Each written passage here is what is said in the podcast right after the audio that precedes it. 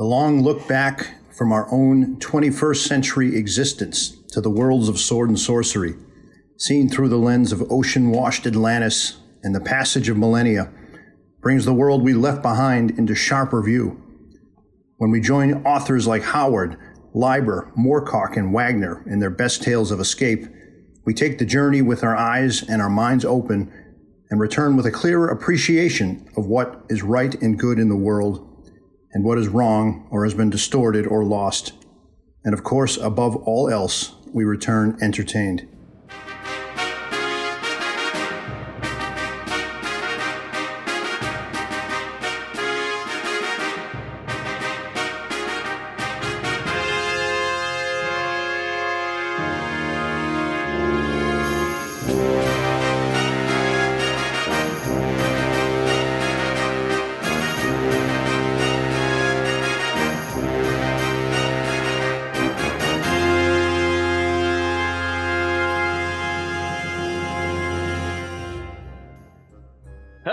Welcome to another exciting and informative episode of Rogues in the House, a podcast focused on the genre and all things adjacent to sword and sorcery, delivered with 100% enthusiasm by self proclaimed experts. So, wax your string and straighten your shaft. The rogues are in the house. I'm not even commenting on it. I'm I was even not expecting that. That's good. You were holding that little nugget of gold for a while. weren't you? yeah, you were. Oh, yes. Especially since everybody's in the house. I had to have a Mhm. little uh, the best. levity there. So, uh, welcome back. It's 2022. And we're back in the house. Yeah, How- this is yeah. the this is you will be uh happy to know, dear listeners, that every core rogue is in this house, plus a special guest tonight. Uh, I'm gonna bury that lead a little further. Uh, but Alex is here. Hi. Yay. Woo! I did it. and Did it. uh, we'll we'll tell you uh, what bait we used to get him uh, in a few minutes. it was the one, the one thing. Yeah, I was like, he could Yeah. not. There's no way he can turn this down. I love the fact that it was literally what the three or four hours before this podcast ap- actually happened that Matt says, "Invite Alex. He's up." Yeah. Yeah. I, I- I had invited him. I just forgot to tell you to. oh, okay. yeah, it's been a busy week. Sort of. okay. Uh, okay, so should we just jump right into the bazaar of the bizarre, and then we'll We do. reveal? Or, Yeah, uh, yeah, Let's, let's just do that, and then we'll we'll we'll tell you who our guest is. Yes, that's great. That's great. So right. let's take a trip into the bazaar of the bizarre.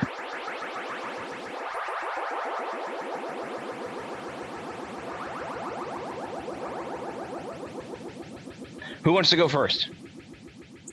Uh, I nominate? Logan.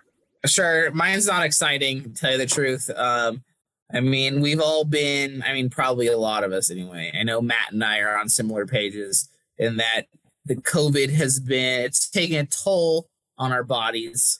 And I will, uh, I'll say I've never been like a fit, like, I- that's not true. I used to run cross country. I have like a state, like, uh, record for cross country. Like, I was fit, but never like a gym person. But I've come to the point where I have dedicated three days out of my week uh, to go to the gym for an hour. And while it's nothing like you're gonna go like search up on the internet or like buy on Amazon, I thought it was something in my life I wanted to share since you nerds always talk about gym stuff. So, yeah, that- I'm- So Yeah, Logan's been Wait, pushed. that's your the wheel of the fame. bizarre. That's that is my terrible. bizarre. It's a new year. It's uh, we talk about talk about weightlifting sometimes. and Jeez, I Arnold thought I was going to do a bad one. no, no, I got nothing. Tell you the truth. So I searched. Okay, the most relevant thing I could find that I was interested in is like what uh uh Borderlands video game spinoff called uh what Tiny Tina's Wonderland Mm-hmm. is coming out, which doesn't sound very sword and sorcery, but in like the Borderlands universe, this crazy teenage like arsonist uh runs a like knockoff D&D campaign called Bunkers and Badasses, which is like a fantasy game but your characters have like ridiculous guns. Borderlands is like a uh like Diablo but with guns and Yeah, like ridiculous. We're, Um, we're almost so- we're almost at a point where we need a specific name for when someone use uh uses an alliterative title to parody Dungeons and Dragons. Yeah, yeah, like it's Oh, like- yeah. Yeah. Full on Uh, trope. Yeah, exactly. So, Alex, since your choice apparently sucks, why don't you Yeah, jump in there? Yeah, well, actually, I, don't- I didn't Wow. think that it, that it I didn't No think one's that it excited sucks. for me to get fit. No one. Hey, double- I'm double- happy. I'm happy that we're having an influence on you to getting ripped. Thanks, Dean. I'm I want to see biting double my tongue bicep off. pose right now. By the way, I I, I, I Wait, feel like I got to come back. I'm going to come back a little bit more to make sure that you're not working out because I don't want to be the only one around here who's a, a big slug. Um, and Logan, what's your what's your squats at right now? Come on. Uh, so I did 125. I think I did one, That's fair. That's fair. one, one It's like pound, 120. one squat, 125, one something. pound. You got to do you your go. squats and your deadlifts, so you're getting nowhere. Yeah. That's Come good. on. Well, good for you, man. Um, all right, my I got I've read two books this month, and it's Whoa. only the 13th. How about that? That's Wow. impressive. I read, I know, and I'm not. I I really I I have a um a New Year. I don't like resolutions. I like goals. Mhm. So I'm doing. I'm setting a New Year's goal to read a book a month. But my plan is to pile them all in January. I'm going to see if I can get so that I don't have to do anything for the rest of the year. Sounds like So- cheating. yeah, no, I- well, Yeah, hey, it's a yeah, you know, I have to hit 12. I don't care how I do it. Um, so uh, I read the first book of the Dresden Files, which is something that I've always wanted to do, but I just never really have. Um, and I'm probably going to dive a little bit into that series um, to try to enjoy that. I love my hard-boiled detectives. Uh, I love magic and that sort of thing. So it is a perfect, uh, perfect marriage. Just had never done it. First book is great. I can see why it's a popular series. Obviously, it's spun off RPGs. My best friend really likes that that series. He listens Yeah, to the audio. yeah. it's great. It's a lot of fun, and I'll probably hop between audio and whatever. Uh, And then my second book is the uh, the nineteen I think nineteen seventy seven novel known as The Howling. Oh, yeah. um, yeah. it was Like, is that what the movie's based off of? it, it? The movie basically took the title, but Okay. to my recollection, it is not the same plot, um, and I have not taken the time to to really look that up. Sure. Um, but it is a, a nice little little gore fest. It's a it's a quick read. By the way, the way I'm achieving 12 books is reading like short novels. Sure. I, I, I might go like, deep on a few. Still cheating. Yeah, I might go deep on a few, but you know, if I'm going to do it, I'm going to just get it done. So for you. yeah, the Ho- the Howling's pretty sweet. I um, it's a it's a trilogy. Did you know that? I didn't know that. I definitely did I didn't know it was that. based on a book. Yeah, I just know it's like one of the lesser 80s werewolf movies. yeah, Yeah. Gary Brandner. It's actually a pretty good book. Yeah. yeah. It really, it really oh, is. sweet. So that's what I got, guys. Well, since uh, our our our guest has revealed himself through voice, that's Da-na-na-na. uh, everyone, Brian Murphy is here. Uh, we'll give a little more introduction. You probably know who his. Uh, you probably recognize his name if you listen to the show.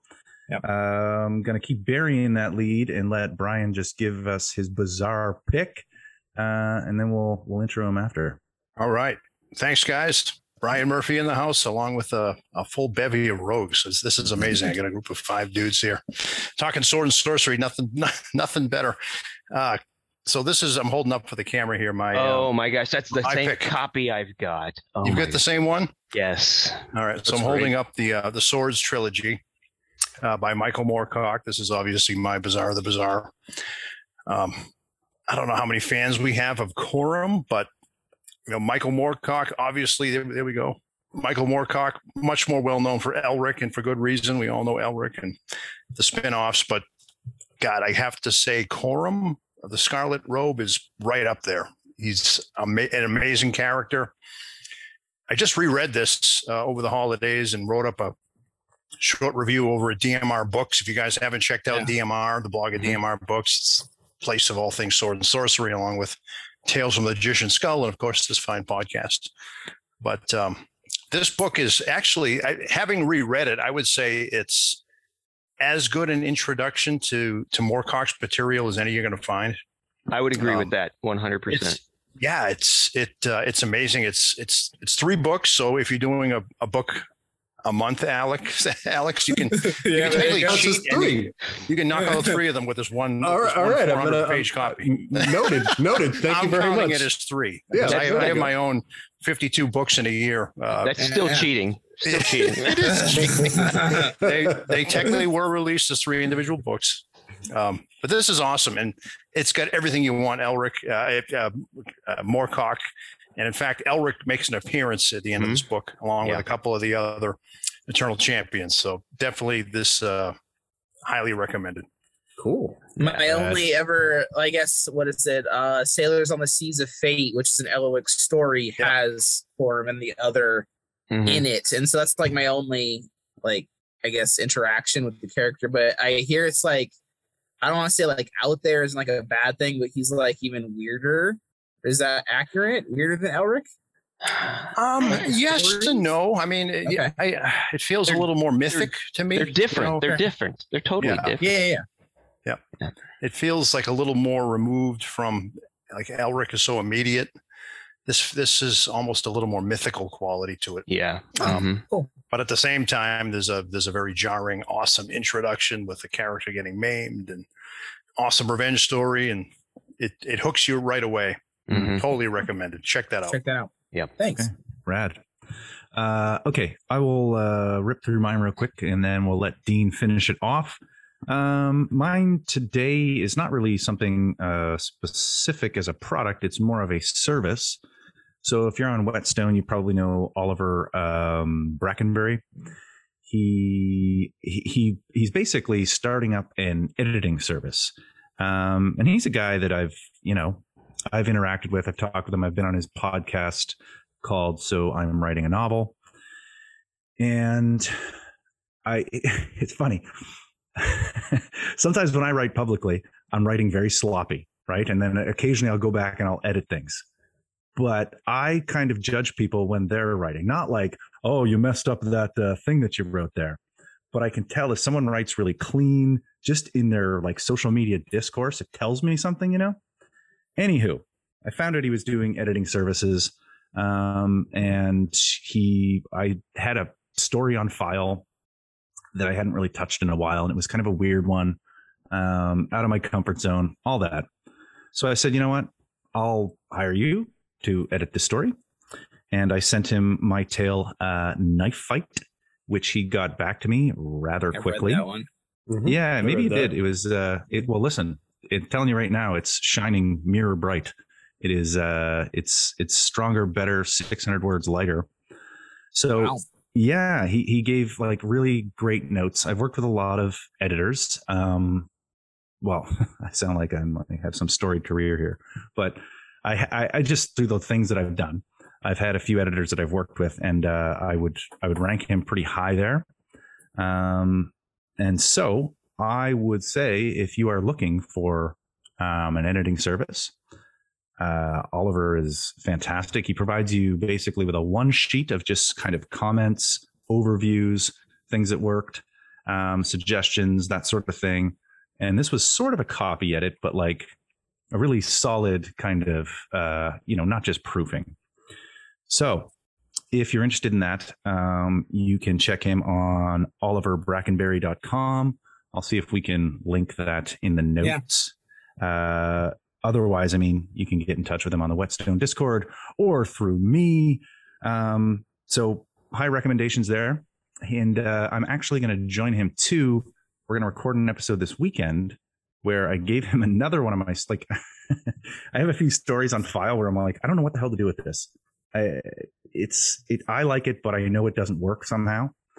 And so I'm uh, bravely, I suppose, allowing him to read it on air.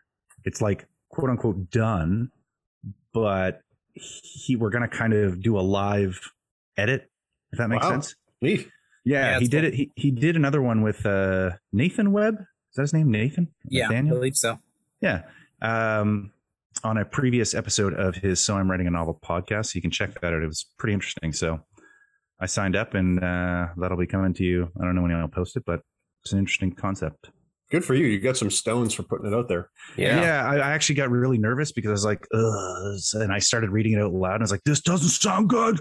I don't know. Whatever. Who cares? Oliver's a good dude. He's Yeah, had me he on is. his podcast, uh, Friends of the Merril Collection, which is I think coming out later this year. And Yeah, Um, yeah, yeah, yeah. He was mentioning and that. editing is a lost skill. You know, Yeah. like people talk about writing, and they, I think people who get into writing at first think you're going to have a polished first draft when you set pen to paper. And I find that writing comes alive in probably the third revision. For, for Yeah. my that's that's that's my personal perspective.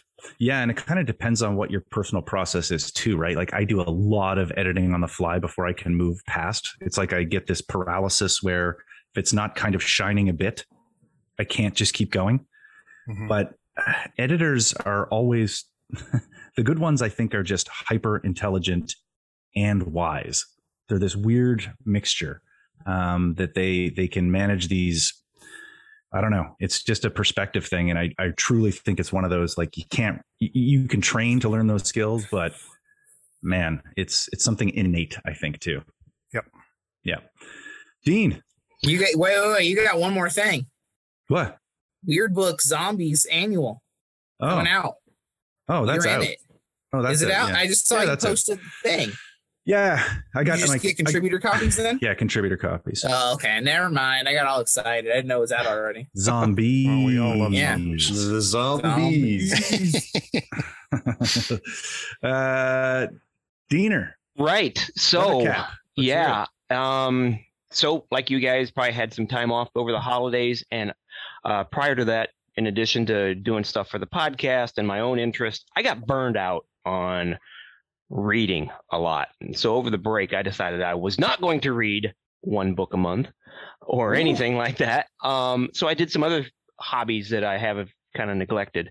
Um, did things totally unrelated to sword and sorcery. You know, went hunting, worked on my Thunderbird car, and all kinds of stuff. Um, Pretty sword and sorcery, though. I think what's that? Both of those things are pretty sword and sorcery to me. Hunting, working on a Thunderbird. Come on. There you go. There you go. Yeah. um, I also did some uh, miniature painting. I got back into my miniature painting because I kind of let it uh, go to the wayside for a while. So I've been having some good time. But to fill all that void of not reading, but I found that I I missed the whole reading thing, even though I didn't read anything for almost a month.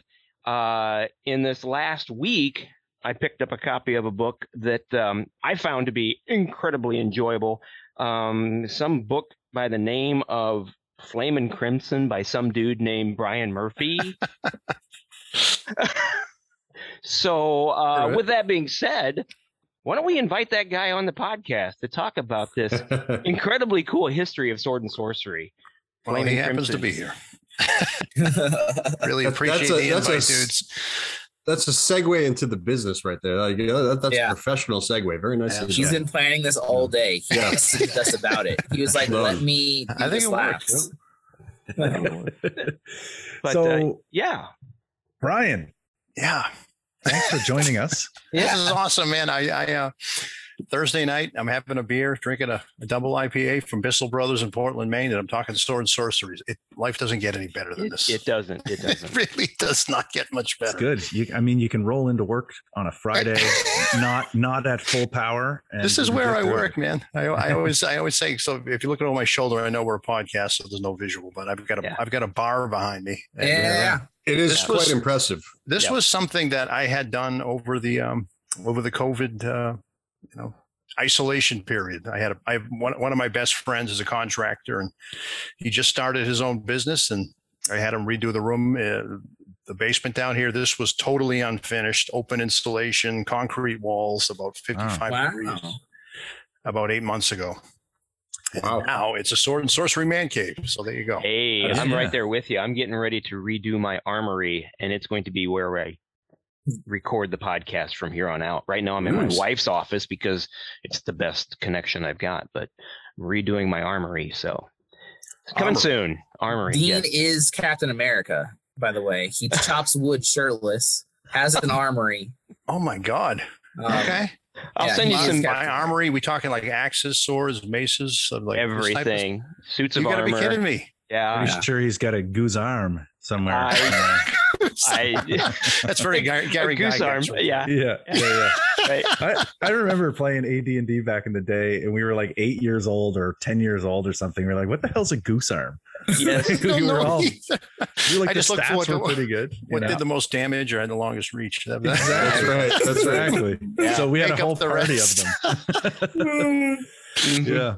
So, So, uh, yeah, Brian wrote a book. It's called uh, Flame and Crimson: A History of Sword and Sorcery. He actually was good enough to send. Uh, he sent me a copy, and it Yeah. says "Crush Your Enemies" in there, which I thought was a bold statement to pop a Conan movie quote uh, in his in his book about sword and sorcery. Though, of course, he does touch on those things in the book. Yep. Um, so appreciation for that. Um, and ooh, I want to mention this in case we forget. Uh, the there is a Whetstone meeting. Uh, uh, Uh, yeah. Lantern Hour is that what it's called? 18th. Lantern 18th. hour or Yep. something like that. Yeah. Yeah, on the 18th. Uh, you can look that up. It's on the social if you go to the Whetstone uh, page. And essentially, the topic of that day will be about the first first chapter or first two chapters of this book. First two chapters, I believe. Yeah, I think that's right. This is what Jason Um, tells me anyway. Yeah. So we're gonna I hawk that right now. I'm Yep. looking forward to that, man. We get to talk a little bit about the book. You know, this is this has just been um, it's been an amazing. I mean, if you ever want to get invited on a podcast, the thing to do is write a book. Mhm. Sure. Sure. I've had I've had zero experience with podcasting, and then I I wrote Flame and Crimson, and I think this is my sixth appearance on various different media. wow. wow. Wow. Yeah, I'm I'm still I'm still finding my right way around it, but um, yeah, it's well, been- yeah, as I kind of said earlier, it was amazing to me that this didn't exist before. And honestly, just going through it, um, it, it you kind of really knocked it out of the park as far as what we needed and then what you created. I feel. Absolutely. Um, yeah, it, it's it's great stuff. Um, I, I kind of wanted to ask you how. I mean, obviously, I know I looked at your track record with all of the nonfiction bits you were writing on Howard, etc. Um, but like, what made you decide I'm making I'm going to write this book? Because I know this was a labor intensive thing. I can I can tell. yeah, it was very labor intensive. Yeah. Um, it took me probably six years to to write that book. Wow. Oh, wow. Um, Yeah, and that doesn't surprise me considering the content. Yeah, you know, it was something I chipped away at. Mhm. Yeah, that I, I did. If I had, if I didn't have a family, uh, had a full time job and and a life, I could Uh. probably have done it maybe a year, year and a half. Mhm. But I was just chipping away at this a little bit, an hour here and there when I had the time. Um, you know, like like like all typical forty something dudes who's holding down a mortgage and has two daughters, one in college. It's like I've I've got a full time day job. I know we all do, and Hmm. this is this was a labor of love. You know what? I guess Matt, if I had to say what what was the genesis of this, it, Hmm. it was probably what we're all thinking. Like, why isn't there a book about sword and sorcery out there? Mhm. You know, there, there was some of this material that was kicking around in odd corners. You know, Yeah. there was- Scattered about. yeah, there was a few chapters from you know um, Lynn Carter's Imaginary Worlds where he he has a chapter dedicated to sword and sorcery, and you've got some stuff from L. Sprague de Camp. Um, you've got stuff on websites like Black Gate, and Yep. But there was nothing formal, you know. There was nothing Hmm. all in one place. There was nothing like when I when I really get into a topic, and there's a I have a few loves. You know, I, I love beer. I like to lift weights. Uh, I love sword and Yeah. sorcery. You know, Yeah. those- we all, we all love this stuff. Yeah. And when I really get into something, I like to go like the full Monty. Like I like to, I want, I want it all. I don't want like surface level. I, I want to go all in. And Mhm. th- I realized there was, there was no all in for sword and sorcery that I could find. So instead of waiting around for someone to do it, I'm like, I'm like, screw it. I'm going to, I'm going to write it myself, you know, and I'm, and I'm no, I'm no academic. I'm, I'm not a scholar, whatever that term means. I'm not affiliated with a university. Um, I do have a journalism background. I, I did work for years at a, at a newspaper. I now work full time for a healthcare publishing and information company. So I, I have a lot of writing experience, but this was new to me. And this was a project where I, I stuck my neck out um, and I had no idea when I started this, I, I honestly, Matt, didn't think um, it was going to be a finished book. I, I all along, that, that was my goal, but I didn't think I could write a book. And my, my little, in the back of my head, it was always, well, you know, you, you could just turn this into a series of blog posts, or you could, you know, slap together a PDF and maybe write like a, a nice, you know, 40 page treatise or something and throw it up on my, on my blog, the Silver Key and uh, it, I, as I kept going, there was there was one point, probably four years into this, three years into this, where um, I knew that I was going to finish this, and I knew I was going to publish it, even if I had to self-publish it. But it was sure. not it was not a given right out of the gate, and I did not have a contract or anything else. I just mm-hmm. I just wanted to do this. I wanted to do something long form, and I wanted to give sword and sorcery its due. Because damn it, it's due. Well, I think well, you did a fantastic job. Um, kudos to you. I mean, I this is one of the best written books on, I mean, of this kind that I've read in a long time, a long time. I found yeah, it. Re- I want to. It's got that sort of. Uh, you say you're not an academic or or affiliate, but it's got a a good balance of sounding professional and academic, but also loose and fun. And I got to say this in case I forget. I love the amount of heavy metal he managed to slip in yeah. there. You know, I am a heavy nice. metal fan, like all the way. Yeah, you, you wouldn't know this looking for you know the, my average exterior, but like I grew up with the, with with metal. I, I the first band I ever saw was Alice Cooper back in yeah. on his Trash tour. I think it was 80, 1989. Uh, I've seen Iron Maiden so many times. Kiss. Oh, Judas, I'm, I'm, seeing Judas Priest in April. So am I. Uh, oh, you're going too. Nice. Yeah, we're probably going similar times. You're in, you're in, uh, you in New England? Did I read yes. that? Or yeah. yeah. So you live in New England? I do. I, li- I live in I, I live in Merrimac, Massachusetts, about 30 minutes north of Boston. Alex is going to open that door behind him. Really? Open that door behind Holy him and shit. then up here. Small world neighbors. yeah. He just walks in the door. He's going to walk into. Uh, oh, hi. There he is. yeah. I'm a New Englander. Oh yeah. I'll, I'll, just drive on over. Yeah, that's fantastic. Yeah, I, um, I'm in. I'm in Norwood. Oh, Norwood. Okay, awesome. I think you're. Uh, I think Norwood had a kick-ass girls cross country team this year. I know that because I went to my all my uh, daughter's meets. Was not aware of that, but a little bit of trivia. But thank you for qualifying. For fans of Massachusetts girls cross country. Yeah, sword and sorcery. Bringing sword and sorcery community is just yeah. wanting to know. I do like cross country. yeah. Yeah, but it, it, it, was a labor of love, man, and and uh, I, I'm just um, I'm thrilled at the reception. I, you know, hey, you're always going to have your critics, but I I have just been bowled over by the the reception for the book, and I'm, yeah. I'm glad you touched on Matt the the writing because what what when I started writing this, I had to make a decision. You know, am I going to write a pure scholarly work, or am I going to write something like pop culture? uh, fun and engaging. And you know, I think of like a book like um, oh God, Paperbacks from Hell by Grady Hendrix, which is uh, uh, I, I, love that book. You know, it's it's it covers the, the the horror boom of the '70s through the '90s, and it has all those terrible and glorious covers from the yeah. horror horror boom. And he, he he wrote it very much tongue in cheek. You know, just like it, it it's it's informative, but it it's very engaging it's very different though than you know citations and and drawing on the, the, the literature that is out there and trying to you know piece to, together kind of an academic treatise for what it is. So I I, I tried to strike a balance with this book, mm-hmm. and uh, sometimes I, I, I was worried that if I'm trying to do two things simultaneously, I'm, I'm, neither one would work. You know what I mean? Like I, I compromise too much, and I've, I've been pleased though that people have found it very readable and engaging as well as yeah. um, informative.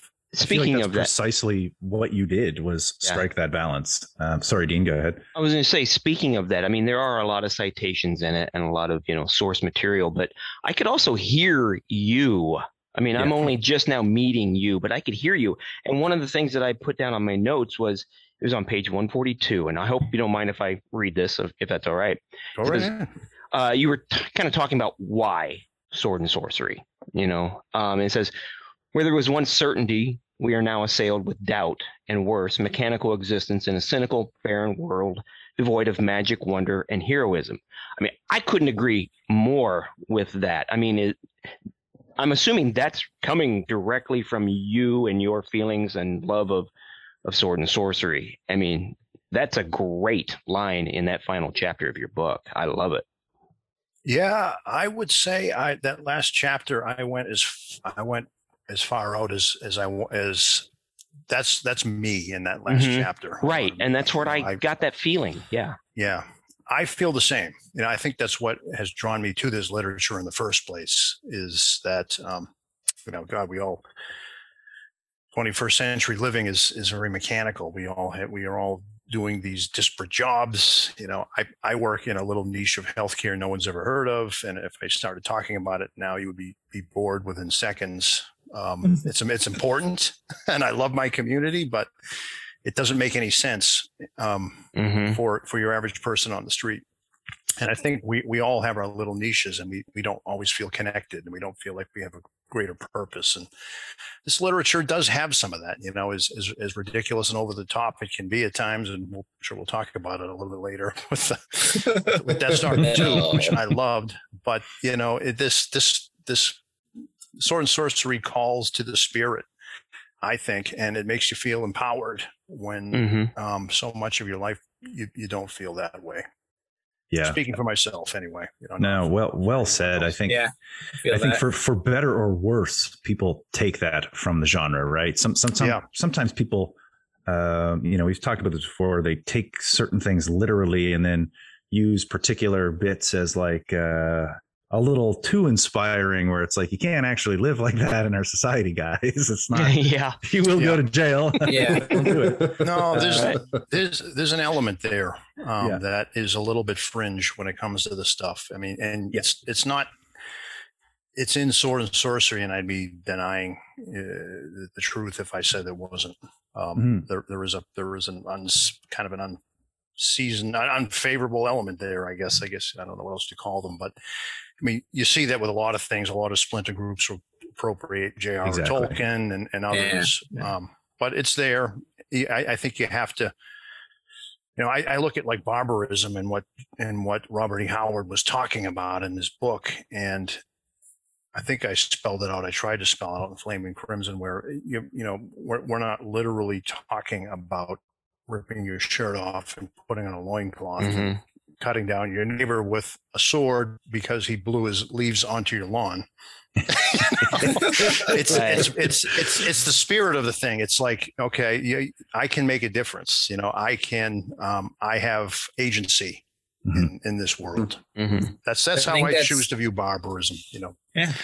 I think that's a super important message. Like, so I used to be a social studies teacher, and one of the things I would say at the very beginning is like, we live in a world where like everything appears to be mapped out and you'd see it from a satellite, but it's not. And there is wonder out there, it's just that it's hidden and you got to find it. And it's like the same kind of feeling, or like same kind of like you said, spirit. Like you have agency. It just it just doesn't seem like all the time. And you got to find it, kind of Yep. thing. So that Mhm. makes sense. Yeah. Absolutely. Yeah, which uh, one of the things I just wanted to point out that I really love is, you know, we've talked about this on this show. We talk about it in all kinds of different haunts on the internet. The idea of defining what sword and sorcery is, and I've read a lot of different definitions, as I'm sure you did in preparing the book. But I really like how you have sort of broken it down into certain uh, strands or or little, I don't know, like little identifiers, right? So the base elements, I think you called it. Yep. So you've got men and women of action. Now, to be fair, you're you're not saying every uh, sword and sorcery tale has these things. You're basically saying that these are the hallmarks, and you're going to find them mixed in to things. It, it, it helps you identify sword and sorcery if you apply a handful of these things to whatever you're talking to whatever the story is. So you've got men and women of action, uh, dark and dangerous magic, uh, personal and or mercenary motivations, uh, horror, Lovecraft influence. hmm You've got short episodic stories and inspired by history and outsider heroes. So, I, I- I mean, I looked at, I thought of, well, I didn't even need to because obviously your chapters kind of, they give you tons of examples of like, I don't know, man, you made a really compelling argument there and it feels pretty bulletproof to me. Yeah. Mm-hmm. kudos, kudos on that. Which Thank you, man. I gotta ask because on I mean I, I know you're on the Whetstone Discord, so I know you've probably seen Replicant two is, is, is my handle. yeah yeah. Blade Uh, Runner fan. Roy Batty, Blade Runner fan. Yeah, We yeah, have- there you go. Come on. So do you think it's possible for an author to write a full length, I'm talking like 350 plus page sword and sorcery novel? Do you think that's possible? I think it's possible. Absolutely. You know, I mean, we, we have we have examples of it. Um, they're not as common as just short story or the novella, but uh, we were starting to see that in the '70s with you know Karl Edward Wagner writing like Bloodstone. It's that's True. probably that's probably not 350, but it's probably in the upper 200 page. I think Darkness Weaves Darkness Weaves is up there. longer. Yep. Yeah. I mean, it started in the pulps and it started Right. in Weird Tales, so it has that heritage and it's kind of the sweet spot, I still think, but it, it can can be done effectively at that length, absolutely. Sure. Mhm. Um, so I, I agree. Just with curious. It, it seems to be uh, something that comes up in conversations and uh, bantering quite a bit. You know, the, the the whole definition thing was was really that was probably the hardest chapter for me to write because I, I debated how I was even going to do it, and and I didn't want to be too proscriptive and Yeah. tell people what it was. So, and there's always exceptions. That's the problem. Yeah. Whenever you talk about this, people go, "Well, you know, oh, oh, wait a minute, it's it's personal." And well, what about Hour of the Dragon? You know, or, Yeah, yeah. What what what about Elric? He's trying to save you know the the, the multiverse. It's there's always going to be exceptions to these rules. So my rule of thumb, and I, I, I, I was hey, I'm proud of myself. I kind of hit on this. I'm like, these are the major elements. It doesn't have to have all of them, Mhm. but it can't have none of them. I mean, if, if you eliminate all of these, you're, you're talking about something else. Or Sure. if you've got a, if you've got too much of other stuff, you know, if you're, if you've got a cast of characters trying to save the world and, and, um, you know, one of them's a, a prince in disguise and there's a, there's a, there's a book of magic that can be deduced by anyone as a school of magic you can attend. It's like you start adding these things up. It's probably moving out of the sword and sorcery Mhm. circle. Where Sure. where do you stand on uh like the early R.A. Salvatore books? Because Yeah. to me, that's always kind of danced the line. Like something like uh, I think like Halfling's Gem might be like the first. I think that's the first of the that I think it's uh, Crystal Shard's the first one. Crystal Shard. That's right. That's yeah. right. hmm Yeah, I don't know a lot about R.A. Salvatore, but I, I I sense that he wasn't writing in a sword and sorcery tradition per se, but he was kind of borrowing some elements from it. With was it was it I can't pronounce the name of the damn elf. Drist. yeah. Yeah, I yeah. think it's Drizzt. no one can pronounce the name of the Yeah. damn elf. See, the problem is when, Yeah. when you write about this stuff and you go on a podcast, you've never actually said it out loud. Yeah. Yeah. I've seen it. G D R I Z Z. It's it's but, pronounced Driz Do'Urden. Okay, Do'Urden. there you go. Driz Dean- Do'Urden. Man. Dean, who goes to Gen Con every weekend. Yeah. That's, Hey, that's um, the answer to that. since we're kind of since we're kind of on that uh, topic, one of my other favorite chapters that you had there, and and Matt alluded to it with the heavy metal influence, was the cultural influence of sword and sorcery Hmm. in Dungeons and Dragons.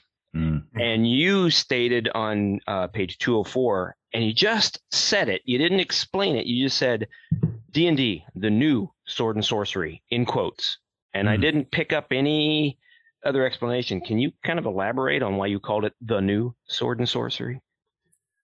Oh, that's interesting. I'm trying to remember what I actually said in that in that piece. But but you know, if if you look at how D and D came about, um, Mm-hmm. people tend to think it's. I mean, and and, and there are many elements of of you know Tolkienian fantasy. You've got your you've got your party, which is the Fellowship of the Ring. You've got your character classes. You've got your ranger cla- class. You've got your dwarf, your elf. So absolutely, Gygax, Gary Gygax, no matter what he said, he actually did hijack many elements of uh, of J.R. Tolkien and put them in Yeah. there. You know, the reason why he he backed off that was because there was a lawsuit at Mhm. one point um, leveled against TSR.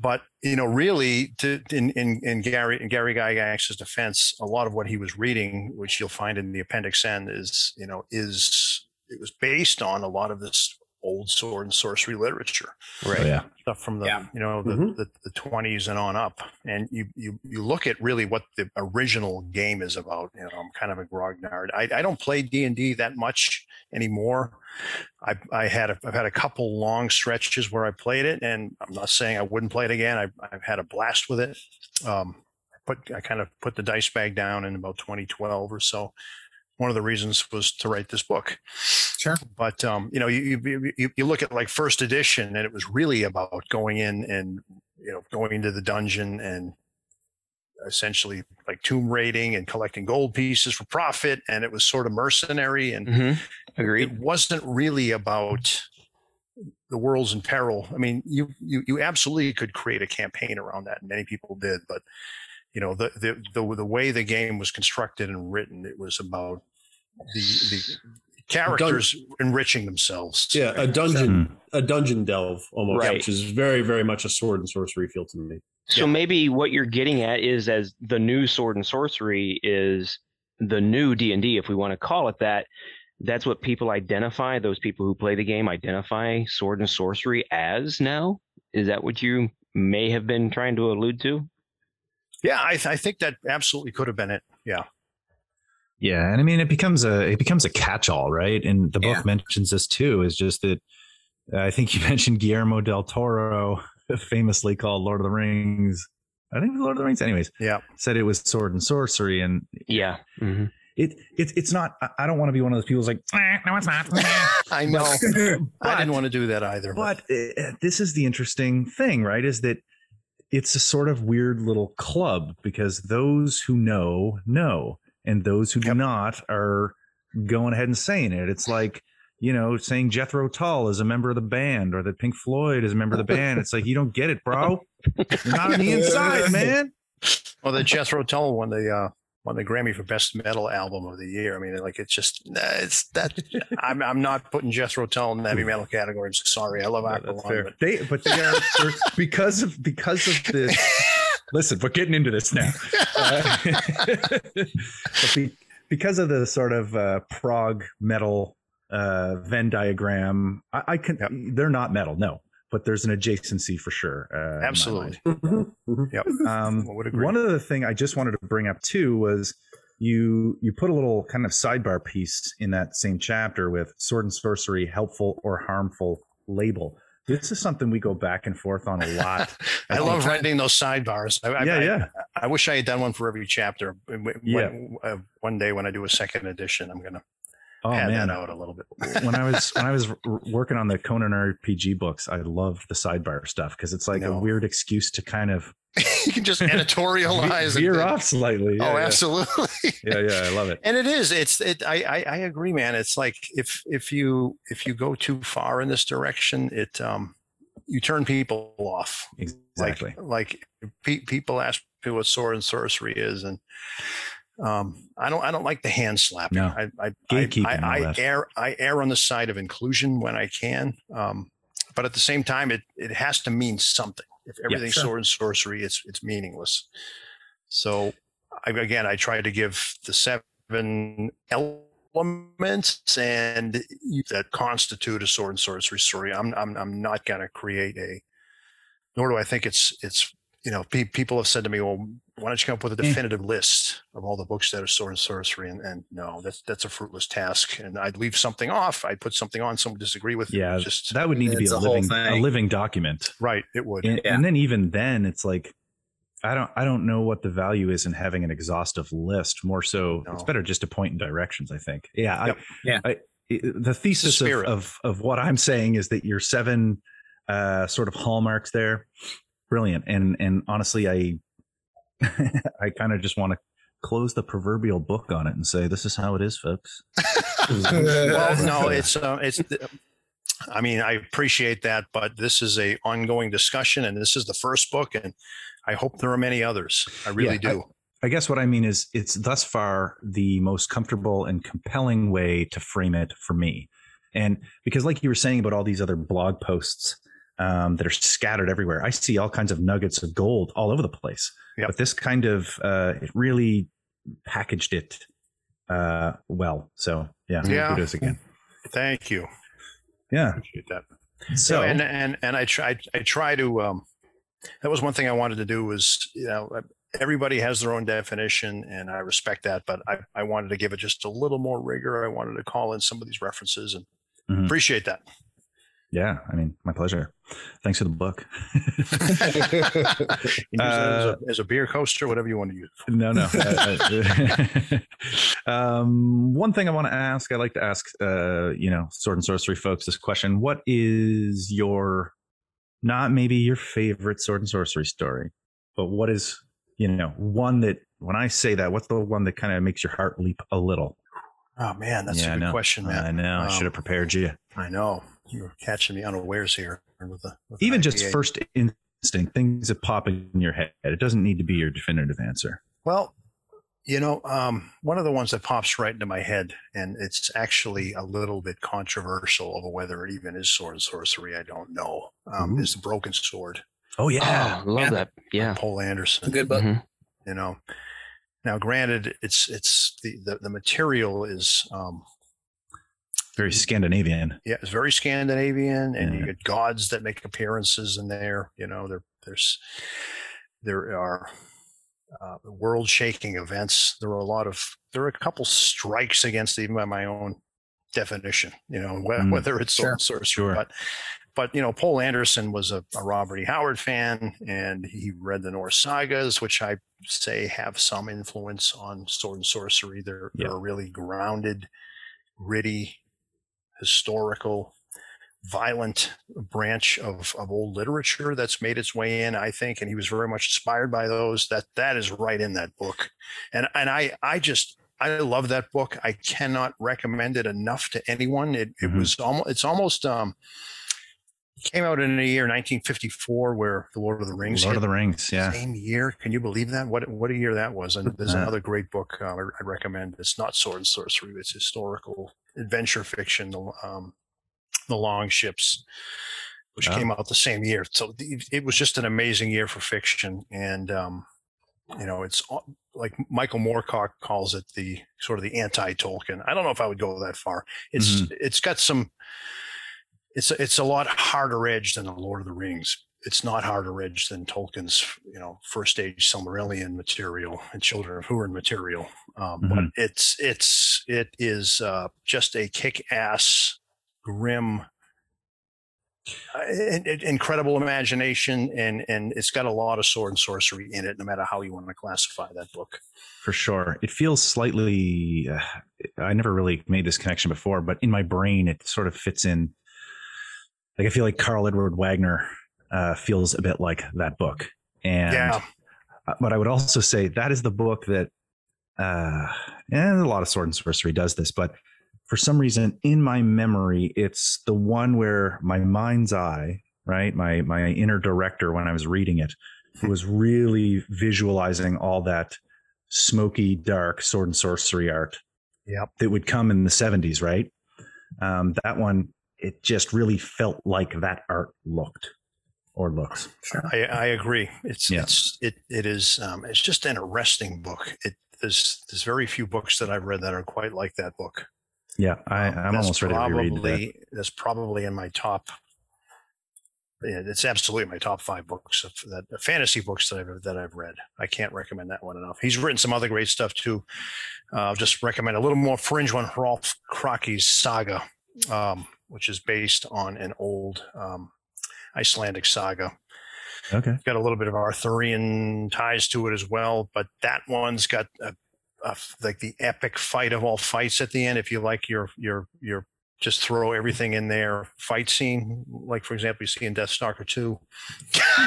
you have a, when you have like the bar fight of all bar fights, like this thing has like the epic concluding battle with like trolls and friggin' werewolves and Vikings, and it's like it's it's that good. Awesome. So read Hrolf Kraki's saga. Read read the Broken Sword. One of the things that you talk about in the book is in the 80s, you know, we Sword and Sorcery went through a an arc. You know, it had a peak and then it started to fall apart. It was definitely And- an arc. Yeah. yeah. And you said that I, I at least the way I interpreted it that had it not been for such bad stuff that was coming out for such a long time that we may be better off. Sword and sorcery may be more popular than it is now. And one of those things is bad movies. and I Bad think movies. bad movies. that's a good way to segment in or segue into our uh, next topic of conversation and i think that you might have a lot of insight into this is well beloved by all except logan um, I Oh, come on, Logan. death stalker Listen, 2 I, I get it. he gets I it. no get it. you Get don't it. get it you don't it. get it I just don't enjoy sitting down to watch bad movies. I don't think it's fun like so many other people do. I just I don't. It's like whatever. I Oh just- man. But see, Yeah. the, uh, this is my first comment about Death Stalker. Is it's a bad movie that knows it's a bad movie. Yes. Death, Deathstalker Yes. One Does is a not bad know. movie, right? Ba- uh, Yeah. It does not know that it's a bad movie.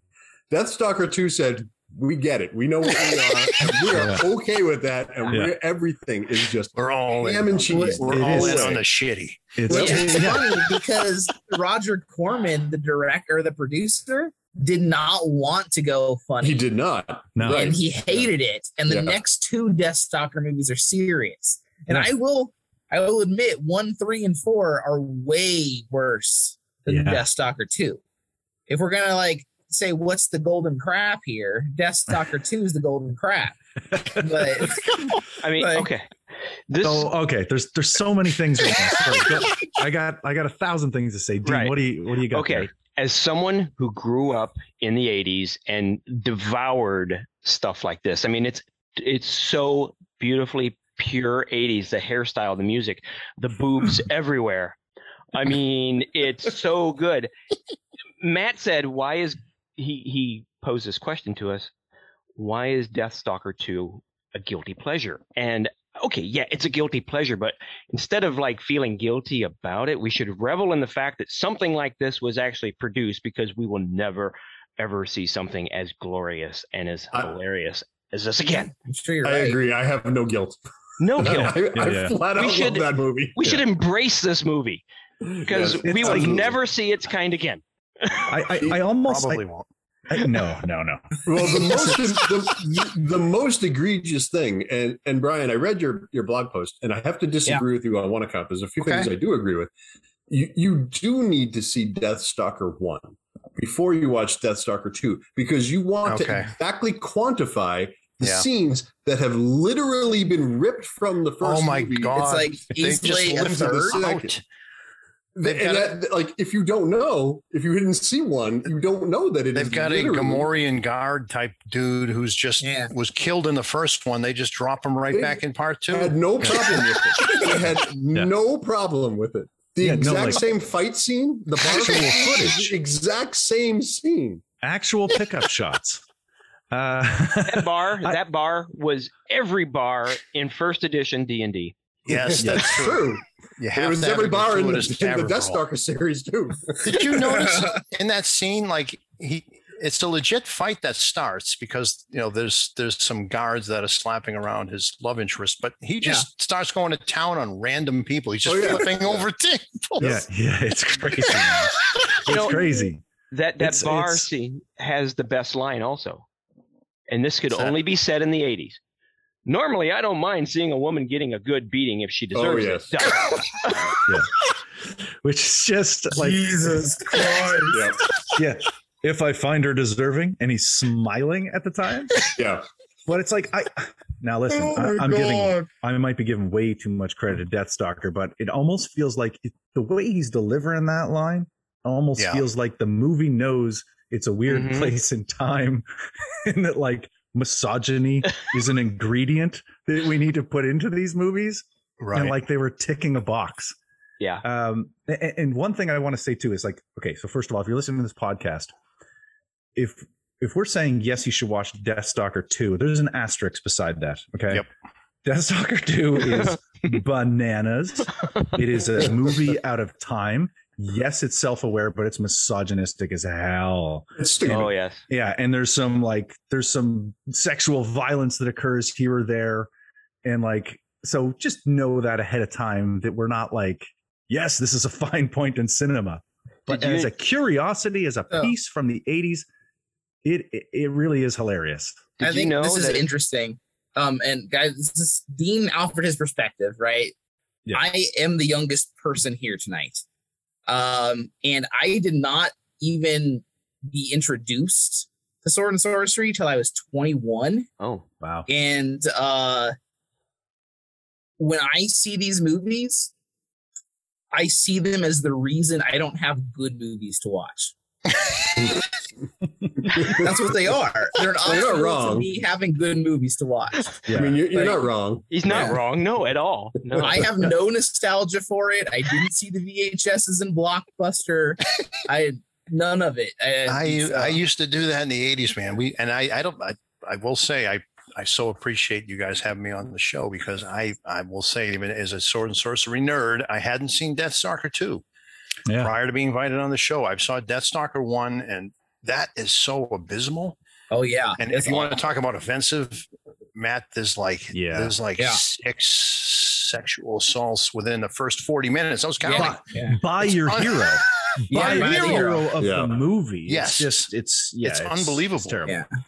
Yeah. So, but I, I don't know how. I, I think one of the reasons why I didn't see Deathstalker two was th- this first one was just it was and, and but but it was also just boring. It was it It, wasn't. it's even- bad. Yeah, it is a bad. That's That is a bad movie. I, I did, Yeah. I did, I do give it points. I like the soundtrack of, Okay. of Deathstalker, and they recycled some of it in Deathstalker Two, and then the but the Deathstalker Two soundtrack is is is awesome. exactly, exactly. Good luck getting that out of your head. Did you Yeah. guys catch Did the? you Uh, did you see the scene with the, the, the midget's playing like the mandolin and she's he's she's playing the the damn soundtrack like re- repeated track and the Yeah. and the and the the faux princess says don't you, don't you know another song she like throws her Yeah, She yeah, yeah. throws this midget out of the room. And by the way, this movie has a fascination with midgets. They're like, they're Yes, all it over the does. place. Yeah. I, I don't know what's going on with that either.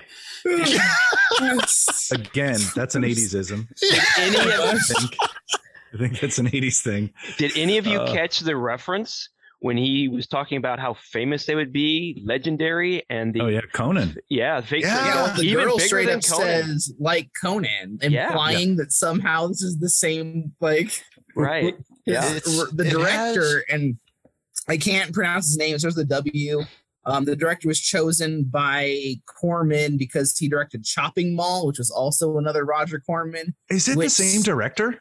Yeah, same director as oh, Chopping oh, Mall. wow. Yeah. Wow. And the guy who plays Deathstalker is also in Chopping Mall. Yes, he is. But Roger Corman was adamant that he should have been the one to produce a Conan movie. Oh wow. And he wanted to prove that he deserved Conan by making Deathstalker. and he did. Matt's cringing. he did. wow, that could have been really bad. Yeah. Oh my god. Yeah. Um, Uh, I, I the have to. director actually, like, if you look it up on the Wikipedia page, there's the quote from the interview on there and everything. Like, it's Yeah. fascinating. You Roger know, Corman was a character. I, I, do give enjoy Alex a number credit. of his B movies, but because Alex is so Brian was saying how like he saw the first Death Star and he's like, I'm not watching any goddamn more of those things. Alex was the one who I think this was way back when we were like Which when playing- we first started, yeah. it was when we were like Yeah. playing Conan Exiles. I think you're like, what? You Yeah. guys haven't seen Deathstalker 2? What? It's amazing. Like, you gotta see this. It's you have crazy. to see it. It's I've been wanting to do this episode for many years at this Yeah. point. yeah. uh, so Alex, what's your favorite part of that whole movie? Oh, you, you know, where to start? Um, I, I, I, I, I just, I mean, the absurdity of it is, is Mhm. clearly my favorite part. You don't have to pick a scene or anything like that. I actually think that some of like the one-on-one combat is not bad. It's, it's, I don't, I think you There's know, not terrible. The sword fights have been worse. There's- I've seen. yes, That's right. I've seen worse. One of the Um, coordinators is actually like a sword fighting like expert. So like that went in there. I swear to God, I thought you were Um, going to say ninja. No, There's, there's a lot of fighting ninja. He there's knows. ninjas and throwing ninja. stars. Yeah. Yeah, there's a throwing that's star right. in there. What, what might be my favorite scene is the, and this is again the, how cheesy over the top it is. The wrestling in Yeah. the Oh my actual God. ring with the God. Amazon. The They Amazon have woman. women with, Queen with, with, with the round cards. Well, Queen, like they're holding them up. Queen Kong, she was on. Uh, she was a, a a glow wrestler, like an Yeah. actual professional wrestler Right. in the eighties. Mhm. Uh, she was on Glow, and I think she did other things as well. It was, uh, I think it was Oh, oh Matilda the Hun. God, Was, was her name? Really? That was her name? I think her name might have been Matilda the Hun. I, I, Oh, I wow. don't. That's Don't quote me on that. not I'm not sure. that when I was Uh, someone look me up while we're talking about it. But Yeah. like, just to do that is like, So, but that that's where like I was with watching rounds, and they're in the corner, like massaging the shoulders and everything. Yeah, yeah, and it's so and and he's wrestling in a literally a pair of underwear. Okay, so they, yeah, yeah. you you can tell they put, took a pair of underwear and they actually like sewed on some brown like leather on like the lining to make it look less like underwear. And so he's fighting, but this is the scene that I thought I was like for a minute I was like, oh my god, okay, they're making some kind of uh, feminist message here, right? Like No. this lady is gonna beat his ass, and it's awesome. You're cheering for it, and then he's just like he wrecks her. He's roundhouse kicking. He's roundhouse kicking her in the face, and then at the end of the movie, at the end of the movie, she like shows up in the background. She's like, "Yeah, up. Thanks for beating my ass. You're a hero now, and I love you." So, I- Rewarded. so many of the assignments that Oh God. we're given from Matt or or the ideas that we get, um, my wife has to participate in because you know we usually you know watch things together. Well, I wasn't going to make her watch this one, but it was That's that wrestling scene that I had paused when I had to get up and go get a cup of coffee, and she comes in and she goes, "What in the?" Hell, are you watching? She said, "There's some very large woman carrying a man around." Like, Yeah, I'm sorry, it's for the podcast. And he goes, so she just, you know, let it go with that. But yeah. It's about, then- it's about as low as you can get. and then a s uh, the, the next scene is like straight up literal Playboy bunny soft porn. Like this is a porn adjacent film, Well, not just in terms It of is a soft porn adjacent- he was a Playboy Yeah. bunny. Yeah, like that's the- what I mean. blonde, yeah. she's a literal. Playboy bunny. she, I Yeah. did a little, I don't want to use the word drill down, but that's what I'm going to. Don't straighten that shaft. Straighten in the shaft there. Already- Yeah, you already went there. but that gal grew up Uh. a- in a nudist colony. What? And, uh, yes. What? Her this father, is research you've done? Yes. Yes. Oh wow. He's done the research. She grew up in it. So she was totally, n- totally comfortable in those scenes. And as late as 2008, she was running her own porn video company. Wow. Okay, so porn adjacent wasn't just a. It was All like, right. It's Okay. actually very Full on. much. It wow. was- And just a quick callback. Alex is right. Her real name is Deanna Booher, but she was Matilda the Hun. awesome. She's also the bearded lady in Spaceballs. oh yeah. Oh, oh, wow. Well, there you go. She was a Anyway. legit like six three. I mean, she Yeah, just yeah. towers Yeah, yeah, yeah. over Yeah. The, the lead actor. Oh my god. Very tall. Yeah. Yes. Yeah, that was madness. And and I, I want to get this out there too that like Dean's talking about the wild ideas I come up with for the show and homework I create, and his poor wife has to like deal with it. But like, I, I, I'm going to be very clear that my intentions for this episode was to get an author. Like, I wanted to have Brian on the show anyways, but I was like, let's get a guy who's written a book on sword and sorcery, like really kind of contextualizing it in a professional manner, and then shoehorn in a discussion about Deathstalker 2. The stupidest movie. I think I said, Matt. I, I, I, said, I think it's like you have. Uh, I'm not trying to compare myself to you know Bill Belichick, the greatest football Yes. coach maybe of all time. Have him on and you talk Tecmo Bowl or something. Yeah, there- there you go. Exactly. That's so. So that's why so, is uh, Bo you know- Jackson so good? I love this stuff. Like if if if if you hate this stuff, you probably aren't going to like sword. Sword and sorcery has this ridiculous side to it as well, and Yeah. I love it. I I, I love it all. Like I Mhm. embrace all of the the nonsense, and that's why I love this movie. It it obviously. It's not a full parody. Like I don't think they knew the genre well enough to parody it effectively, No. but it, it doesn't take any of it seriously whatsoever. I have a It's suggestion. I have a suggestion, Brian. Why don't we run your litmus test on the movie? Does it- oh, yeah. does it- It's going to pass. I love Let's, your laugh, put, man. let's I apply love all it. seven. Alex, Alex, it'll pass. I think it will. I think it will I'm pass. sure it'll pass. No doubt about that. I mean, It has you men even- and women of action. We know Yeah. that. Where- there we go. It's got a giant female wrestler, and it has Mm-hmm. a it has a shirtless dude who's just kicking some ass through the movie. Multiple female leads actually that Yeah. are, are Does. relatively. Amazon Queen and Yep. the blonde, who's also the bad guy. Yep. Can we just pause for a minute and say the the, the women are just absolutely gorgeous? I mean, Yeah, except Yeah, for the definitely. wrestler. I mean, they're they're they're all Yeah. yeah, They're it's, all up it's- there. It was actually interesting because it's like cinema has changed, right? Like I'm watching this movie and it's sort of like looking at Instagram. Do you know what I mean? Yeah. Like where where it's like the the sort of female body is uh, very prominent on Instagram. it's, it's, that's where you're getting the Yeah. millions of clicks. And you know, movies today, on you know, they still hire attractive actors, actresses. Um, that's still part of Hollywood, right? But man, you look at this and it was just unabashedly, here's an attractive person, look at them. And I, I almost feel like they're acting beyond poorly. oh god, Yeah, terrible. yeah. yeah. The acting, But- is but the lead, uh, what's his name? Uh, yeah, I uh, just remember. had it. um, John Terlesky. Yeah, Sure, that's that's it. yeah. Thank you. Yeah. who I think went on to be a director and stuff. He's a handsome man. He's yeah, he handsome. was. He was He's a a very handsome man. But He's got he nice feathered hair. Yeah, Uh, Yeah, his does. hair's fantastic. Part That's on the movie- litmus test for sword and sorcery. that that that's the hidden eighth element that, that That you need feathered hair. you can unlock. I still think we need to put it all the way through the litmus tester. I know Let's that do it. yeah. Let's oh, do we'll, it. we'll do it. We'll do it. I just wanted to say he's handsome and uh, a charismatic lead. Like, Yeah, I think he he really great was. lead. Okay, so one Before thing we do about this, so I want to segue to one thing really quick because it was a real quick point uh, about that lead. If we are ever doing a Deathstalker remake, my guy's Logan. Logan needs to be the Jesus next Christ. Deathstalker. yeah, well, he's been going. He going. assumes the mantle.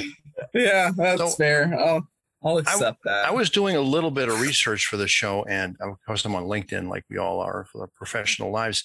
So that that guy's on LinkedIn, John Terlesky. I, I was Oh almost going to link in with him and just be Oh, like, you got to friend him. Yes, I want Stalker two, him on the show. That would be amazing. You got to land him at. I, I think we could probably even maybe get the uh, the female lead. You should look for Monique Monique Gabrielle. what Yeah. I mean, the names of the actresses so totally 80s. They all, oh my gosh. Yeah. Monique Gabrielle, and what was the other But we got to say really nice things in this Terlesky. episode. yeah. Yep. Yeah, say yeah, yeah. really nice things now so that we can get them later. All right, I, I'm gonna, I got the book in front of me, so we're Okay. gonna we're gonna We do this. do litmus this. Yeah, let's Yeah, do this. We have to, Uh, I mean, I- I we, we brought up the prepared to litmus this. test. We are going to we're going to legitimize Deathstalker 2.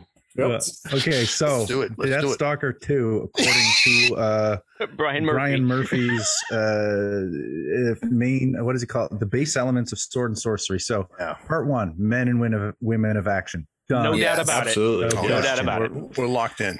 Dark and dangerous magic. Oh Yeah. I Yeah. don't see I don't see benevolent schools of sorcery Actually, in that so- the the highlight for me actually i really like when the like eye patch mercenary tossed the coins in the water Oh yeah. to talk to the sorcerer Yeah. and then the sorcerer puts the sword through the portal Mhm. that was clever that was That was very pretty good. clever It was a very Skeletor move. So Yeah, you're yeah, saying, yeah. so you're saying you like the movie Logan? no there are elements that i will like they did they did well with what they had i suppose but it's not something i'm going to watch uh, again for a long Okay. while All right. Number three. Number three. So personal and or mercenary motivations. Oh, Uh, my gosh. Yeah. Of course, Easy. yeah. He, you know what? Let me, let me pause there for a minute. He he wasn't even going to uh, help her out until she No. mentioned a reward. yes. Exactly. All about Right. the Benjamins. Yeah, Mhm. Mhm. exactly. It's very Mhm. sword and sorcery. Uh, horror slash Lovecraftian influence. Not so much. i don't think so I don't think they had the budget for that. Yeah, exactly.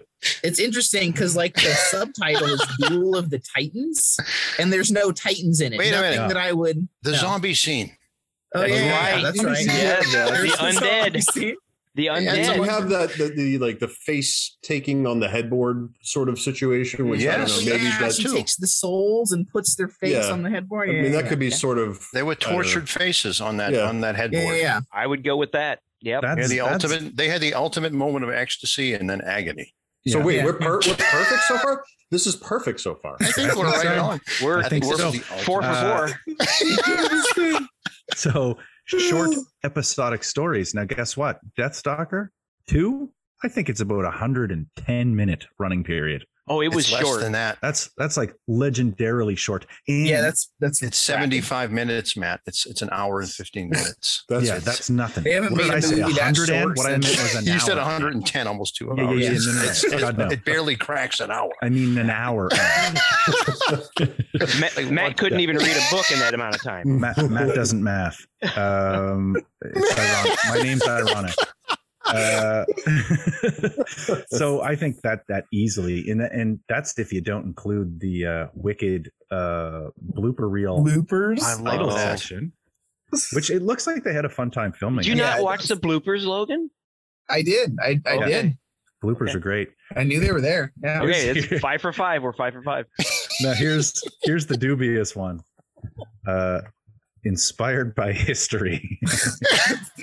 Um, I mean, Does the '80s count? It's Well, no, wait a second. by the 80s? she mentioned Conan. That's a historical sword and sorcery figure. Oh my god!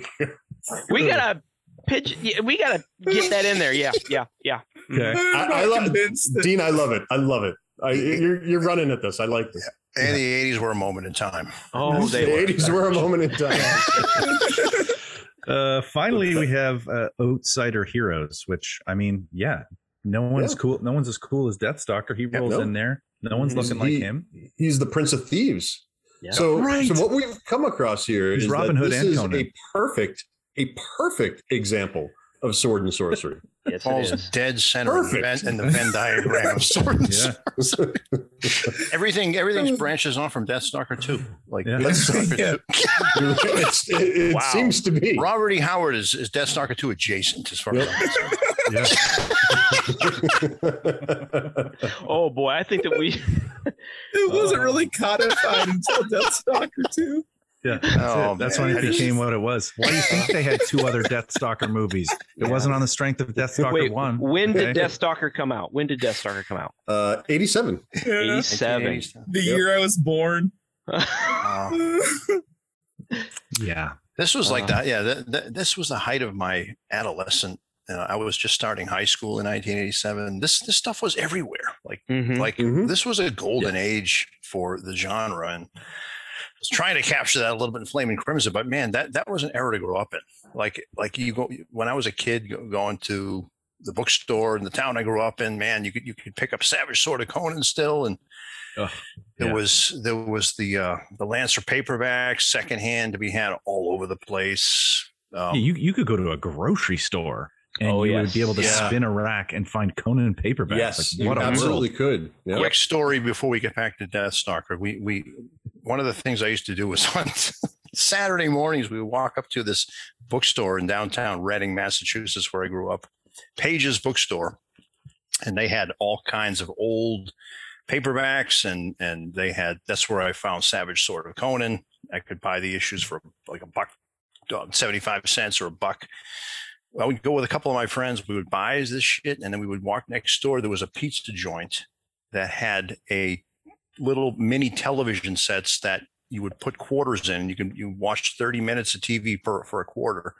We watched Thundarr the Barbarian Saturday Wow. mornings with we'd, we'd feed us some quarters. And You, ha- you have my heart, my friend. You have my heart. That- that was when where I Matt grew up, finally man. agrees to do Thundarr.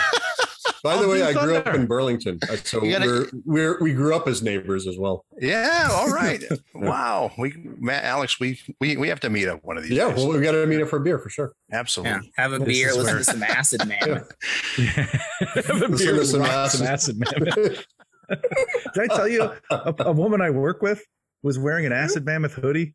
You did. You was like, mentioned that to me. I was like, what? Uh, Impossible. Yeah. Oh my Anyway, god. sorry. They're the best. they are the best. I love them.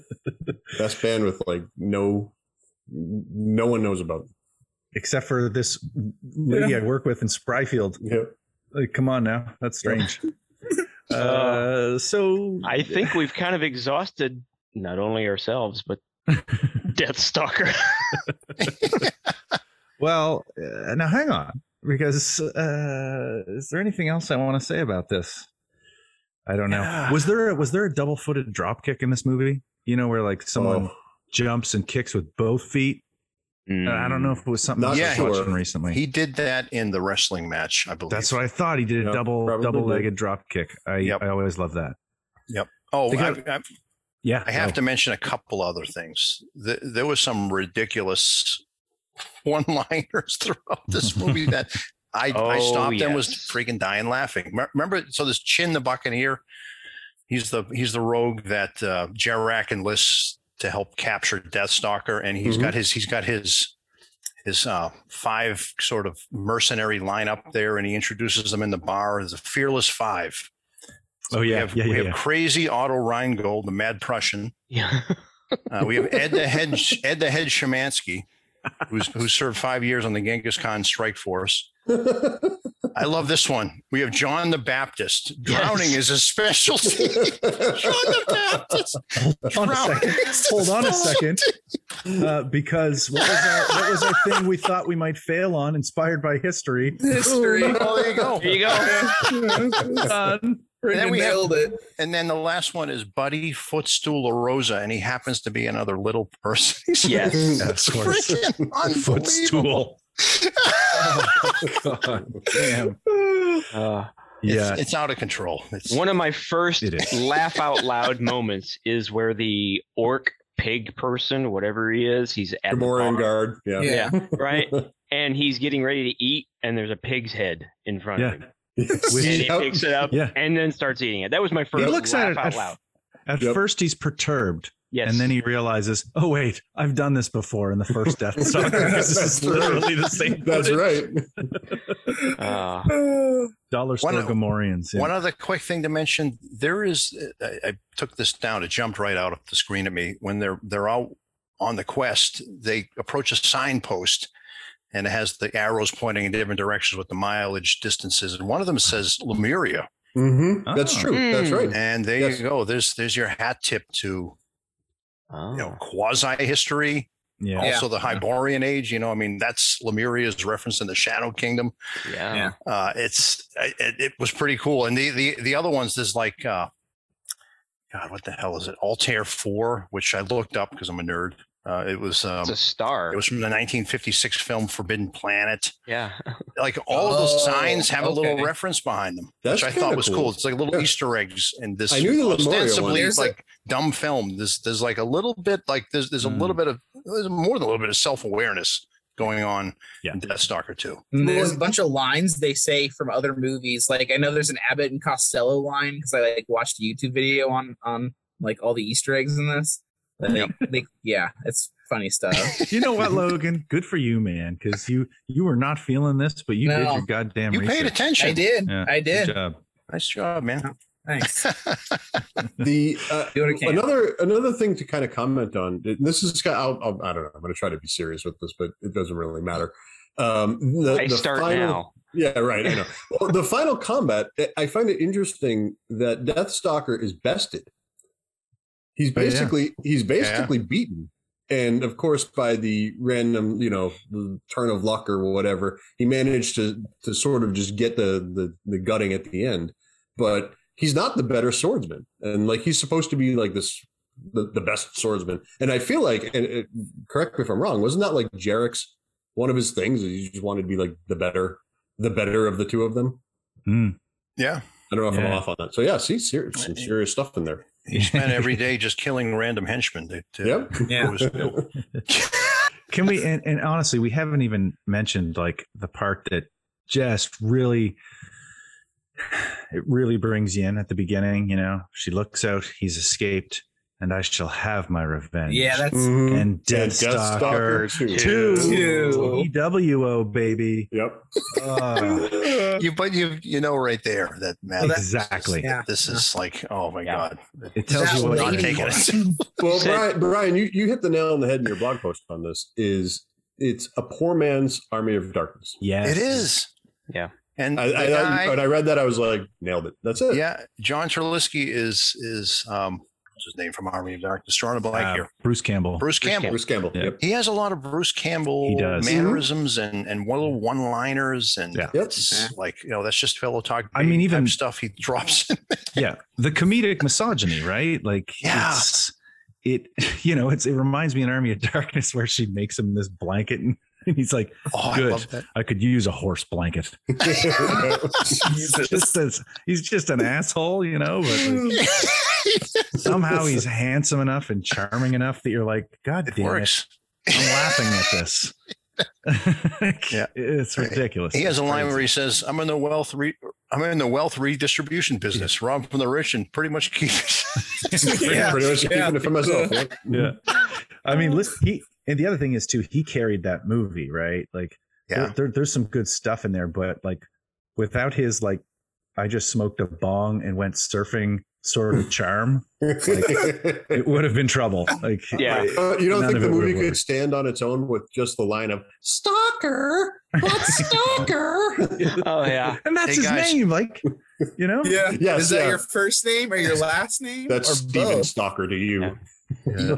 you Yeah, and a, for you guys and anyone else listening, you- there's there was um there's a wonderful interview with the with the director Jim Wynorski. I, I looked this up because again doing some doing some show prep. That's what I do. Nice. Podcasting them softly. Um, it's a weird name. I don't know what the hell's going on with that. It sounds it sounds porn adjacent as well. Yeah. it sure does. podcasting them softly. This dude who's like the ultimate Death Stalker 2 fan, and he has a full interview with director Jim Wynorski. Oh no Hey. way! It goes Wow. into a lot of detail about this movie and how it was made. And Hmm. it's incredible. Like they all went to Argentina. He went with his friends. He was dating Monique Gabrielle at the time. Um, Classic. he he was handed a Had dated was- the other one, the dark haired Yeah. one that's the bad lady that, and she got like another job, and so they just wrote her off, and she like walks off in the last battle. He was handed Wow. a terrible first script and he re- rewrote it with John Terlesky, the main actor. Like they, Oh. they, they were like making the shit up. Like as That they must went have been really bad. Can you imagine? and and he, he said in the thing, he's like, well, what what what was that like? He's like, well, this. He's like, God damn it. He goes, this was 35 years ago. He goes, but it was a hell of a time. He goes, the women were hot in Argentina. We were just going out and have fun every friggin' weekend. I, Yeah. I, I swear, whatever budget they had probably went into some dive bar in Argentina. They probably And- Not, yeah, right. And Not cocaine. movie. There's probably some cocaine. It Uh, probably was.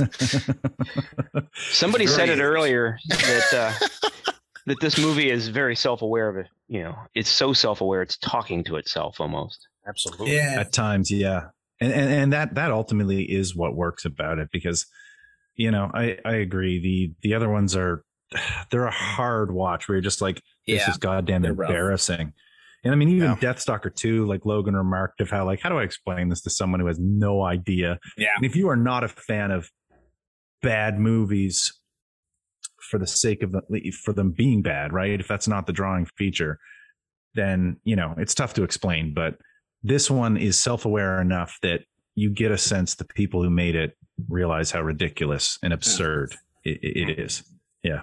So, um, you asked about the budget. IMDb reports that it was estimated at four hundred thousand dollars. well spent. Yeah, I mean, what does that even get you? If if you bring Right. down a film crew and a Does- cast of how many were in there? Like, what are they? Certainly what are they all not getting? editing. there's all nineteen credited bucks. actors. How much are they getting? Just do the math. oh, There's a basic division. It's like Oh, okay, one, I- one other I really got four minor, dollars to shoot for six weeks in Argentina. one other minor, just like these are just like the stupid things that you get in this movie is when he is finally um, hooking up with uh, the fem- the evil half of the female Yeah. lead. Yeah. Right. He he starts and he's wearing clothes, and then they just cut, and like his shirt's just not there Just anymore. gone. Yeah. Yeah, just and I mean it's just it, it's like these little stupid things that like Yeah. when you just tie them all together, you're like they Yeah. did not care. There's no editing, Right. nothing. They just didn't care. Roger Corman said they shot it somewhere between 19 and 22 days. Wow, That's awesome. Remember. Oh God. Yeah, 400,000 bucks. A month in Argentina. Oh, yep. It's a lot of drug money right there. Just let Like- the cameras Unbelievable. roll. yeah the zombies the set with the zombies was like Good. set up in 20 minutes. I like Yeah, it. I like it. I mean, I, I have been. I'm to- sorry, I I've been to Halloween fright fests with better. Yeah. I have. I literally have. Yeah. Oh my god. High school plays have done better jobs of uh, Yeah. set design. yeah, yeah. Yeah. You can you can see all the seams where it's like, oh, this is our rocky arch. Oh, and you can see the texture of Yeah. where It's like the knives mache. were cutting the the styrofoam. Like, Yeah. So to, to, to go back to that interview, there was a the, there was the, the real producer. I thought it was Roger Corman. It was this guy Frank Isaac. Well, he was getting pissed apparently at all the changes they were making to the script. So he calls down Roger Corman, who came down and watched the sh- the, the dailies. He, he and Corman's quote was, "This is fine. Keep going." Passes the old. yeah, That's quality. We got that. yeah. That's fine. Well, Let's keep going. oh God, it's Oh, I so love it. good. we But did it. this this is I mean this is an element of sword and sorcery that we all have to acknowledge exists. Like Right. there- there is a nonsense but just hilariously fun angle to all this. And Yeah, and I it think really the, is. the Deathstalker series is an example of kind of combing through the crap to find the diamonds, right? Like Mm-hmm. even even in the because listen, those really low budget sword and sorcery movies, the '80s, the Italian films, like they're brutal, man. Like they're they're hard to Barbarian re- they're- Brothers. Yeah. They're hard to redeem, but this is a in the context of these films, this is the one that is a gem, I would say. Yeah.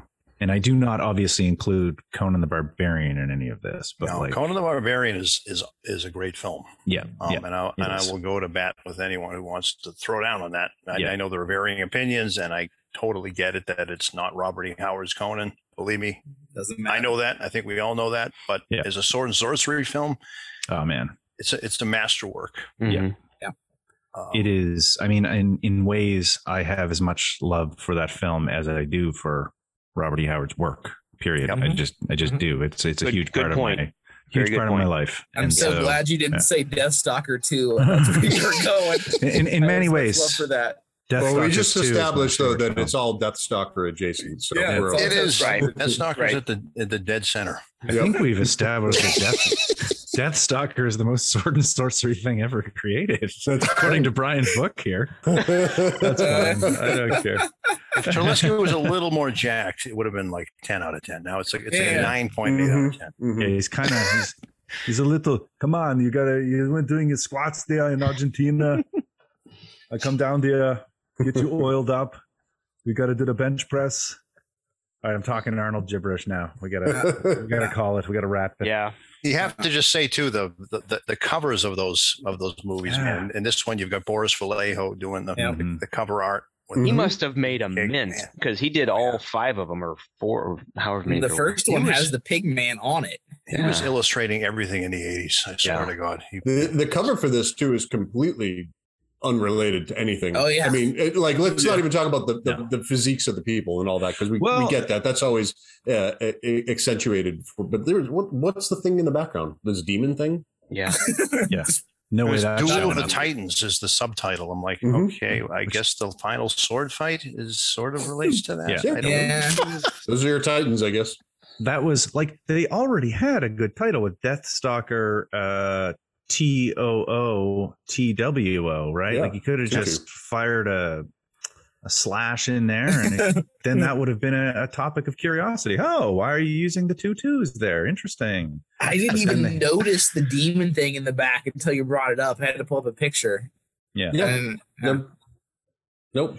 I actually think that the the, fe- the the actress in that photo is close to what that Yeah. picture has. She's closer than uh than Tierney there. Uh, Yeah. Yeah, I think so with too. his curly mullet. yeah, That's yeah. what happens to my hair when I let it grow out. Hey, do you think for like the the next issue of Whetstone, Whetstone Five, if we all chipped in, we could get Boris Vallejo to do the cover illustration? Probably. Yeah. I think you, I think you could get Boris for about a thousand bucks for a painting. We could do it. Let's There's do it. enough people on the Discord to put in.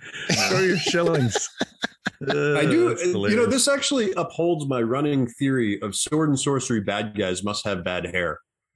He doesn't Yeah. have great hair.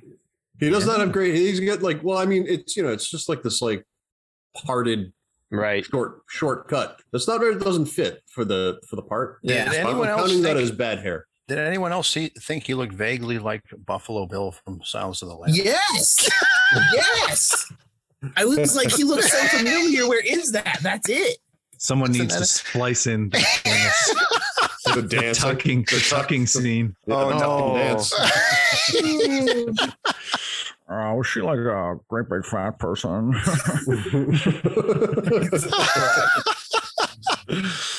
okay, that I listen. where are we going to end it better than that? I Come on. think, yeah. So I want to apologize to our listeners. Uh, if if you only heard the very beginning of this episode, you're like, "Oh my god, they say Deathstalker Two is an amazing movie," and then you watch and you're like mortified. Yeah. I'm sorry. Um, watch it if you're a fan of uh, Cheese. transgressive 80s. Yeah. like I don't know. I don't know what to tell you, but Well, no, he they should read Flame and Crimson Yeah. and Yeah. put the, that the seven elements, read the seven elements, and then go watch Deathstalker. Because it's the most sword and sorcery thing ever created. You'll see it holds up. Make your own Venn diagram. I'm so glad you did that, Alex. It's like, yeah, Yep. Well, you know, you gotta when you have a guest on, you have to use their work against them. That's right. So- That's just being a good host. I know.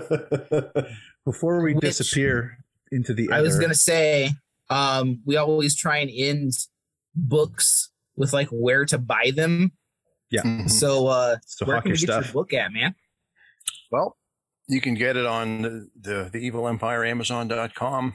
Uh, DMR Books also is selling it. Uh, gosh, and you can find an easy link on my my blog, where it's, my homepage is silverkey.com. Uh, it's silverkey.blogspot.com is where my home base is, but it's it. It's all the usual places you can get a book these days. Sure.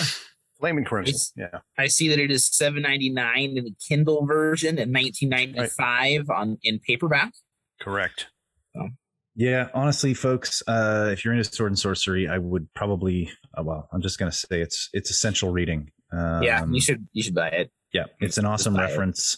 Someone else went ahead and did all this exhaustive work and put it in one place. I'm calling it bulletproof. Maybe it's not. I don't know. There could be chinks in this armor, but uh, it's pretty goddamn close. I'll tell you that. Yeah. Brian, you need to go to Howard Days this year. I have to Oh, yeah. go. I have never been, and it's on my bucket list. And I'm really thinking about going in in June. Are, are you guys going to be there? Is I probably will be. Crew? Yeah, I If probably I will. If- probably will not, unfortunately. if COVID allows, there's uh I'm aware of what the theme is this year, and it feels very much like something I need to attend. So I'm trying to shake certain trees to get me there. Yeah, Solid. I think if I ever went into the Robert E. Howard homestead, and I think my knees would buckle. Like I, I just to be in the same room where he You- those stories, I probably would. You are not far away from that feeling. That's that's exactly kind of how I felt when I went in. I've been twice, and both times it was the same thing. So Yeah. The only thing I think is is probably close is when I went to Argentina and visited the set of uh, Deathstalker 2. okay, who's taking us out? Uh, I also want to Alex say, if you do want to watch Deathstalker 2, it is available on the free streaming app Tubi, Mhm. T U B I, which is Check also a place you can find lots of like horror movies. Great of quality horror movies. selections on on Tubi, including Yeah. Chopping Mall. You could watch Yeah, uh, Chopping yeah. Mall. Um, I was go. surprised at the quality and number of things that I can watch at Tubi because Matt suggested it, and Deathstalker 2 is on there. Yeah, It's Tubi's free. pretty all right. Yeah. It is. So- It really is. Yeah. Yeah. Uh, Alex, All right. Well, You gotta do it. um, listen, I actually I just wanted to say one thing real quick before I go. I wanted to say thank you to uh, individual fans. Uh, I won't name names, but folks that just reached out to me and kind of said, "Hey, come back every once in a while." Um, it's really it's awesome to hear. Um, you know, you don't really think of people kind of you know thinking of you when you're not around, but uh, you know, it, it felt pretty good. So I, I really do appreciate it. And on that note, I hope you learned something today. Deathstalker is by far the pinnacle, the epitome of sword and sorcery. Expert Brian Murphy has told you this. We've used his own foolproof methodology, Yeah, bullet. and we have proven this beyond a shadow of a doubt. And may your swords always remain sharp. I'll have my revenge, and Deathstalker too. Hey, Stalker. College, you'd be like, you know, hooking up with ladies or whatever, and you're like, "What is that smell? She smells like stinkor. This is strange. I don't know what this is." I, I came to realize it was patchouli, but the new one, he smells like celery spice. hey, Stalker.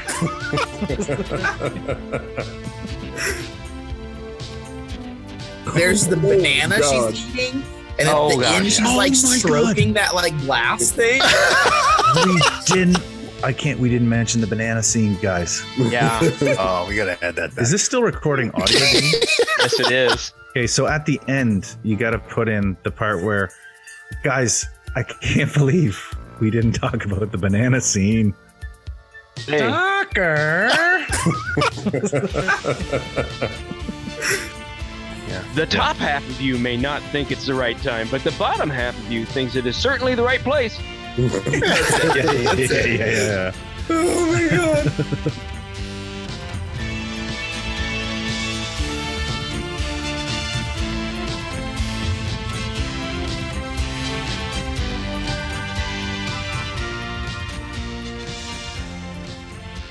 Hey, Stalker.